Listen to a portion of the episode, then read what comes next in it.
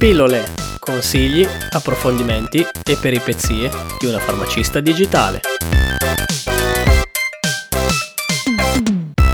Benvenuti a tutti in questa prima puntata ufficiale del podcast Pillole. Sono qui con Alice, dottoressa in farmacia, creatrice della pagina Instagram Sorry I am a pharmacist e autrice del blog www.alicepharmacist.it. Ciao Manuel, finalmente questa avventura ha inizio. Ma andiamo dritto al sodo. Oggi parleremo della figura del farmacista. Chi è, qual è il suo percorso di studi e quali possono essere i suoi sbocchi lavorativi. Ma chi è veramente il farmacista? Il farmacista è un professionista, sì, è l'unico ad essere abilitato alla vendita al pubblico di medicinali. Effettua, notiamo la parola un po' più difficile del solito, preparazioni galeniche. Ma non è solo questo. Infatti, nel corso del tempo il farmacista è diventato una figura poliedrica. Non è un semplice commesso, non prende semplicemente dal cassetto una scatolina facendo attenzione a non sbagliare e poi la vende, ma è un esperto di dispensazione di medicinali, è un esperto nella vendita di parafarmaci, dispositivi medici, integratori alimentari, cosmetici, presidi, veterinari e così via.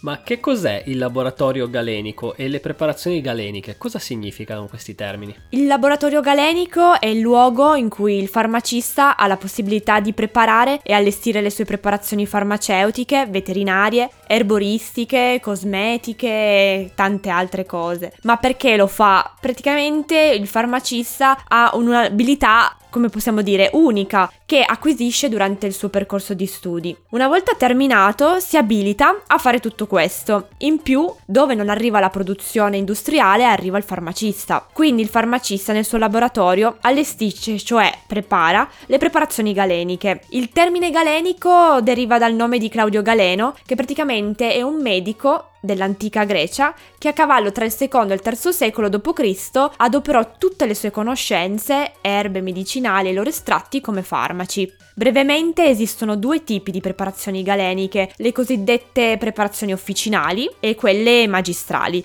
Le prime sono legittimate dalla farmacopea nazionale italiana e europea, le seconde invece vengono legittimate direttamente dal medico. Ma continuando il discorso sul farmacista, il farmacista ha tantissime abilità ed competenze. Ha studiato biologia, farmacologia, fisiopatologia, anatomia, chimica e tante altre cose. In più ha il ruolo di monitoraggio della terapia e di fornire le corrette informazioni sanitarie. Ma parliamo un attimo di questi studi. Quanto dura farmacia? C'è un test d'ingresso? Prima si parlava di laurea in farmacia, ora di laurea in scienze e tecnologie del farmaco e una laurea magistrale, quindi dura 5 anni, e una laurea a ciclo unico, nessun 3 più 2, laurea breve o cose del genere. In passato era di 4 anni, ora è estesa a 5. Prevede un test d'ingresso. Quando l'ho fatto io nel 2010, il test era suddiviso in test per farmacia o test per CTF, ovvero chimica e tecnologia del farmaco. Ora il test è un test unico, si mette poi unicamente la scelta.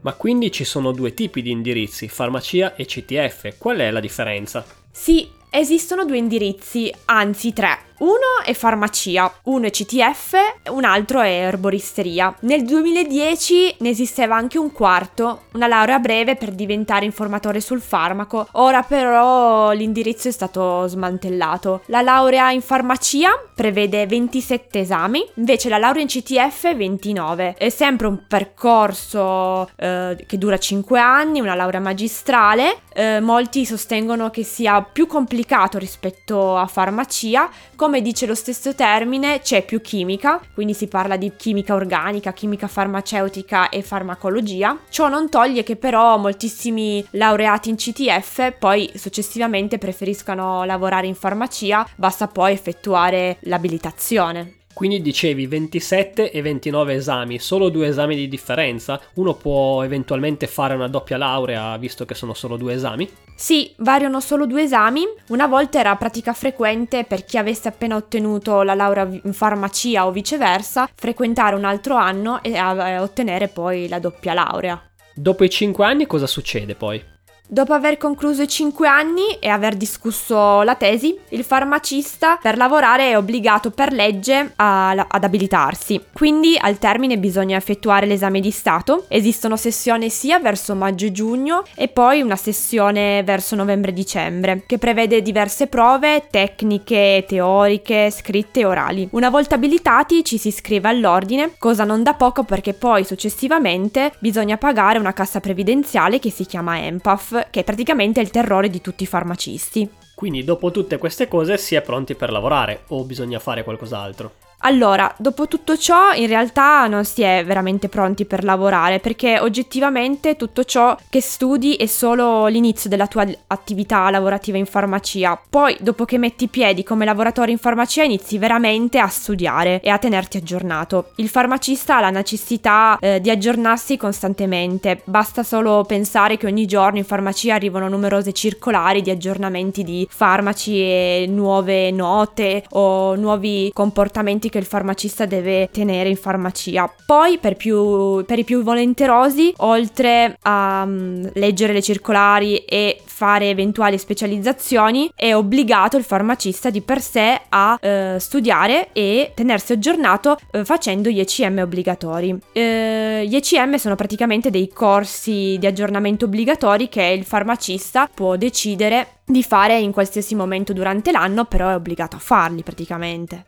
quindi non si finisce mai di studiare. Quanto pesa banalmente il voto di laurea sul curriculum di un farmacista? Per la mia esperienza personale non ha, non ha, molto peso il voto di laurea in quanto mm, è più importante riuscire a laurearsi in tempo. Quindi, tra virgolette, vale di più un 95 su 110 in 5 anni esatti o poco meno, piuttosto che un 110 lode con bacio accademico in 7 anni. Il voto di laurea può avere un peso soprattutto nei bandi e nei concorsi pubblici.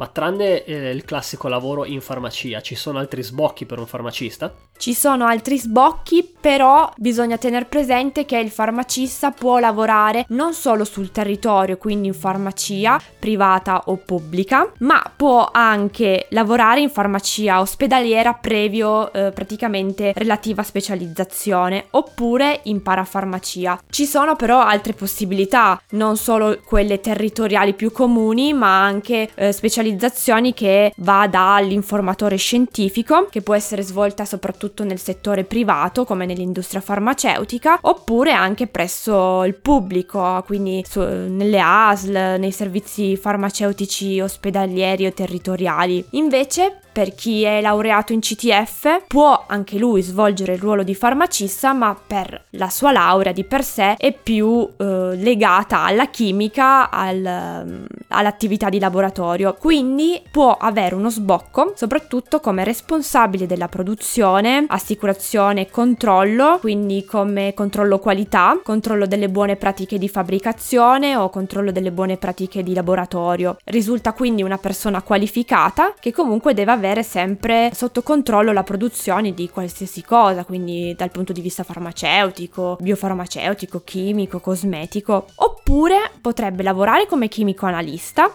o ancora come funzionario responsabile dell'attività regolatoria, sia per quanto riguarda farmaci ad uso umano e veterinario, per alimenti, cosmetici o così via, o ancora come persona qualificata per ricerche cliniche e monitoraggio, come assegnista di ricerca, come ricercatore universitario e tecnico laureato.